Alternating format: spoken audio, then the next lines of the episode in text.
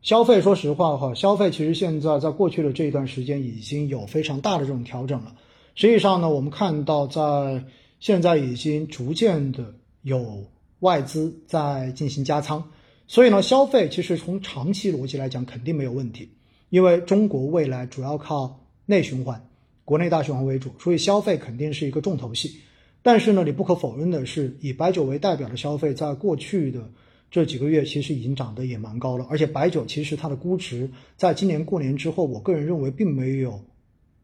被彻底的消化掉。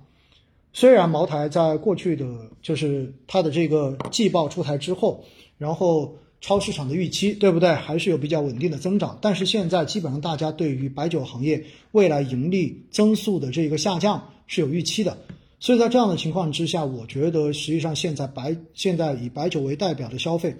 估值仍然不算低，我只能这么说，好不好？但是的话呢，现在这就好像当时在三月份的时候，我跟大家讲一样，我说到了二月底三月份的时候，当时的白酒相比过年前肯定更有价值了。同样的道理，现在的白酒相比一个月之前，那它肯定也更具有价值了呀。因此的话，消费消费从长期来讲肯定是 OK 的，但是从短期来讲的话，它是不是已经就调完了？这个我不知道，我也没有这个能力去判断，我只能跟大家表达这一点，好不好？那消费另外呢，最近大家还要关注一个就是疫情，因为疫情的这种散点式的爆发，最终造成的结果是什么结果呢？就是你会发现，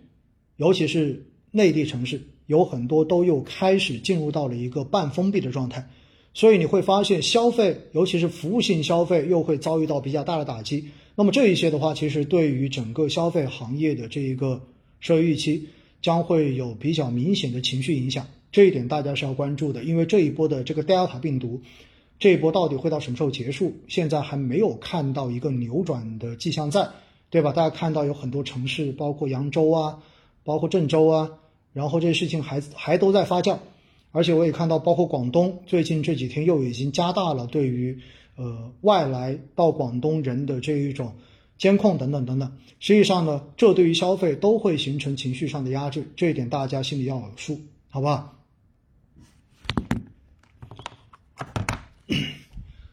完成二十五万点赞，哇，谢谢谢谢，二十五万点赞哈，感谢。然后来再看看传媒，说实话，传媒我觉得。因为传媒中间有很多都是游戏股，大家必须要理解这一点。另外的话呢，传媒中间又有很多的影院、电影，所以大家想想看看，疫情一爆发之后，对于电影院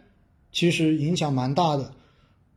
现在包括我看了一下，在广东这边连 KTV 都要关掉，对不对？所有的这些都会影响，所以这基本上是非常直接的冲击。然后。你的传媒中间还有游戏，然后也受到比较大的冲击，所以传媒现在也已经跌到两年估值的最低位了，已经回到原点了，是零哈，是零。所以在这样的情况之下，我觉得如果大家你考虑想布局，你真的很看好相关的行业，我觉得你要布局也可以。但是它是不是真的就已经完全跌到位了？我觉得我建议还是等相关的政策真正的全部都出新之后，也许那个时候会看得更清楚一些，好不好？电影院已经关了哈，我看有人说，五 G 跟军工，其实在前几次已经多次跟大家讲过了哈。我说了，军工的中长期逻辑都没有任何的问题，但是它最近又涨得不错了，对不对？所以如果最近你们再问军工，我要劝你谨慎，因为最近的这段时间军工又成为了市场的热点。所以每次大家问军工问的最那个的时候，往往就是市场开始变热的时候，所以小心一点，好不好？黄金为什么跌？黄金还会跌，因为美国最新公布的这个非农就业数据的话非常的好，所以意味着美国经济的复苏呢，在市场上面是比较认同的。而只要美国经济往上，就意味着美国收货币的动作会变得更加的明显，意味着美国的真实利率将会要上升，而真实利率跟黄金是反向的，所以黄金今年从年头到现在，我一直强调说是不看好。未来如果美国经济复苏的态势非常确定的话，黄金有可能还会要继续下跌，这个概率是比较大的，所以要有足够的预期。